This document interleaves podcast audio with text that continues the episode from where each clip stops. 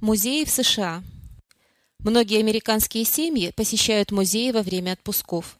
По их мнению, это познавательный и экономичный способ провести свободное время, так как многие путешествующие семьи стремятся сократить свои расходы.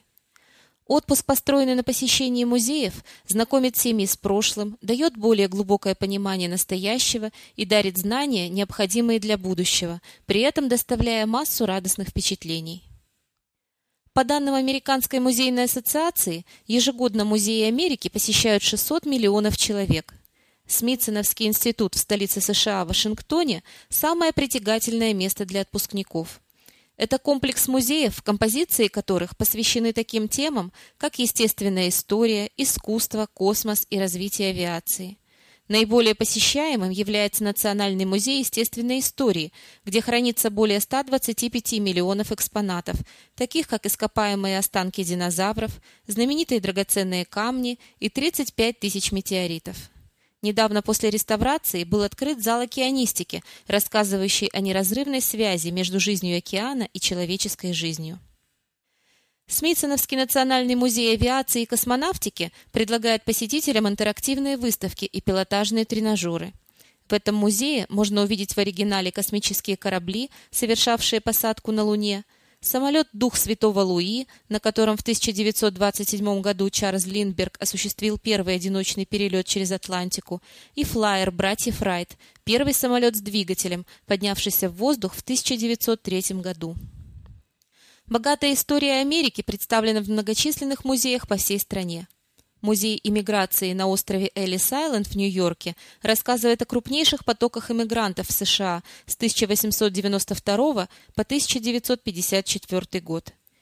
Именно сюда прибывали иммигранты, где и проходили регистрацию у американских властей.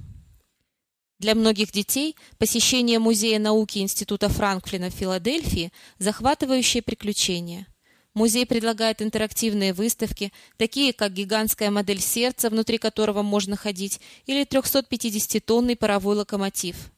Все, что представлено в Институте Франклина, призвано пробуждать научную любознательность. Экспозиция «Настоящие пираты» впервые в мире показывает подлинные сокровища с британского пиратского корабля, затонувшего в 1717 году недалеко от мыса Кейп-Кот, штат Массачусетс. В Музее естественной истории Филда в Чикаго хранится самый большой и полный скелет тираннозавра из когда-либо найденных.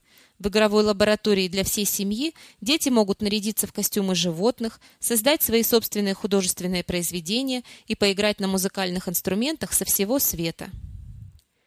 Сегодня даже сами здания музеев становятся достопримечательностью – один из наиболее впечатляющих примеров – музей Пола Гетти в Лос-Анджелесе, открывшийся в 1997 году. Современная линейная архитектура музея притягивает посетителей не меньше, чем произведения искусства, которые в нем хранятся. В 2007 году более 1 миллиона 300 тысяч человек познакомились с его коллекцией европейской скульптуры, живописи, манускриптов и декоративного искусства. Музеи США – невероятно популярное место для семей в период отпусков, поскольку многие из них предлагают интерактивные выставки, одинаково интересные и взрослым, и детям. От Атлантического до Тихоокеанского побережья самые посещаемые музеи погружают посетителей в миры динозавров, пиратов, подводной жизни, авиации и многие другие. Смитсоновский институт обязан своим существованием британскому ученому по имени Джеймс Смитсон – в 1826 году Смитсон написал завещание, оставив состояние племяннику. По завещанию, если его племянник умирал, не оставив после себя наследников, как это и произошло через 9 лет, состояние должно было перейти Соединенным Штатам Америки на учреждение Смитсоновского института во имя накопления и распространения научных знаний. Сам Смитсон никогда не бывал в США и не переписывался ни с кем из американцев. Мотивы его подарка остаются загадкой. Смитсон умер в 1829 году. Семь лет спустя, в июле 1836 года, Конгресс принял дар Смитсона и основал благотворительный фонд. В 1846 году актом Конгресса за подписью президента Джеймса Полка был основан Смитсоновский институт. Этот аудиоматериал подготовлен Бюро международных информационных программ Государственного департамента США и Генеральным консульством США в Екатеринбурге. Ссылки на интернет-сайты и иные ресурсы не следует расценивать как одобрение высказываемых на них мнений.